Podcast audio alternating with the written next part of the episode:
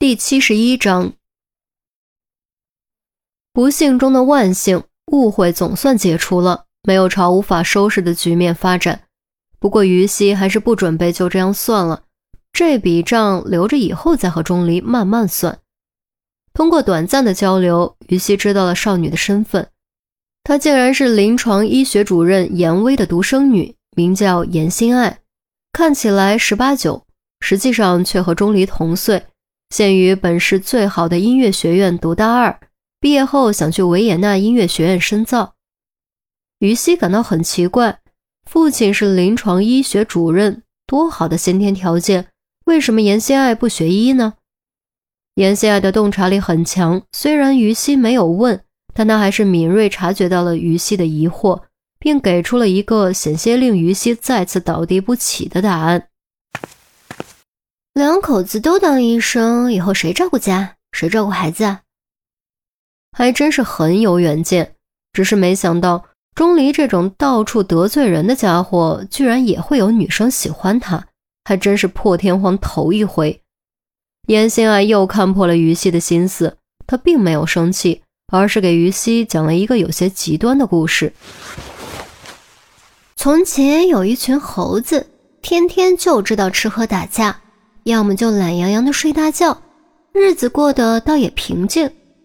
可是有一天，突然有只猴子开窍变成了人，它站了起来，开始从不同的角度观察整个群落，开始瞭望远方那从未去过的群山峻岭。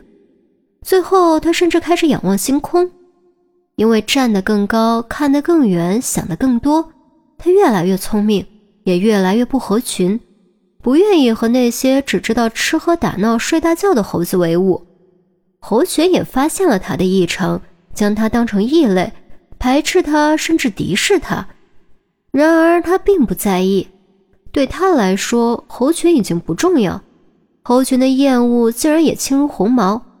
他离开了群落，开始寻找和自己一样的人。他找到了自己的世界。讲完故事，严心爱笑眯眯歪头看着于西，似乎在等待于西的反应。于西又不傻，立刻明白了故事的寓意。严心爱是将整个人类群落比作猴群，将大部分人比作没有追求的猴子，而钟离则是那个站起来的人。毫无疑问，这个故事对大部分人都有明显的嘲讽和不屑。如果发在网上，非被喷死不可。于西的第一反应也是不爽。人类可比猴群高端多了。现在的文明社会，各种飞速发展的科技，不都证明人类在不断思考、探索前进吗？不都证明人类是站着的吗？可是于西刚想反驳，却发现自己说不出口。他想到了一件事：大四暑假的时候，他参加了一场高中的同学聚会，有的和他一样在上大学。而有的早已参加工作，甚至结婚有了孩子。聚会中很明显出现话题划分：正在上学的聚在一起讨论将来的发展，已经工作的相互询问工作情况和工资待遇，待遇好的志得意满，待遇差的尴尬叹息。而那些结婚生子的，尤其是女生，话题说来说去就是那么几个：你孩子在哪上学？成绩怎么样？你老公干什么的？收入怎么样？对男人要抓紧点儿，小心男人出轨等等等等。当时他坐在桌旁，默默喝着饮料，看着他们和他们互相攀比秀优越，虚伪的勾肩搭背，拍着胸口许下永远不会兑现的诺言。有那么一瞬间，他真的产生过厌烦的感觉，几乎恨不得立刻离开，将这些令他难受的话题抛到九霄云外去。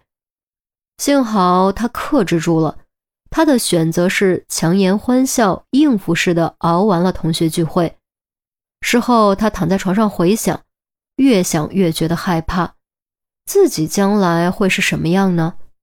如果自己结婚生子，也会变成他们或者他们中的一员吗？也会主动去聊那些曾经讨厌的话题吗？也许会，也许不会，但显然会的可能更大。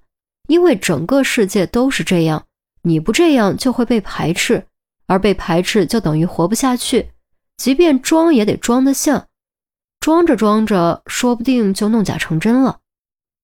对此，他感觉到无与伦比的恐惧，比死亡更大的恐惧。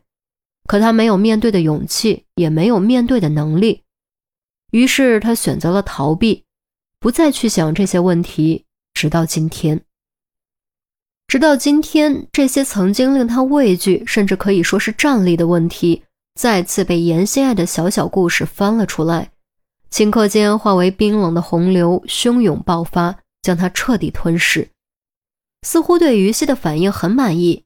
严心爱又说出了一番更加离经叛道的话，那锋利的话语就如一把闪亮的手术刀，深深刺进于西的心脏，嗤的一声，鲜血飞溅，染红了整个世界。窥一斑可见全豹，整个世界就是由成千上万这样的猴群组成。绝大部分人每天要么为了生活奔忙，要么就是吃喝玩乐，永远也不会站起来，看不到广大的世界，更不知道头顶有浩瀚星空。只有少数人能够站起来走出来，他们遭到非议、排斥和阻挠，被群起攻之，有的甚至被活活逼死。可他们却从不动摇，毅然决然继续孤独前行。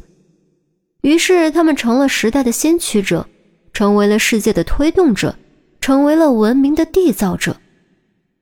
文明从来不是被多数人缔造，而是被少数人缔造。多数人只是在享受文明带来的成果而已，却不知道自己享受的一切都是那些曾经被他们排斥的少数人缔造的。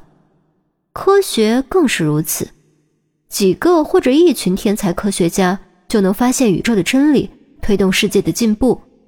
而大多数人却只知道享用，他们存在的意义只是保证足够的人口基数，来增加诞生先驱者、缔造者的概率。的确够离经叛道的。如果放在古代，不被乱石打死，就是被活活烧死；即便身处现代，也会被舆论的嘲骂吞没。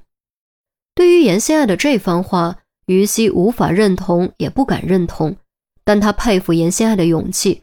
至少他是绝对不敢这样说的。他不知道自己算是哪一类人，可他知道自己是渴望融入群体的。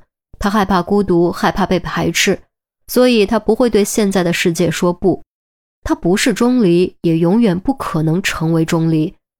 钟离是逆流的独行者，而他不是。他是于西，是一名普通的公安刑警。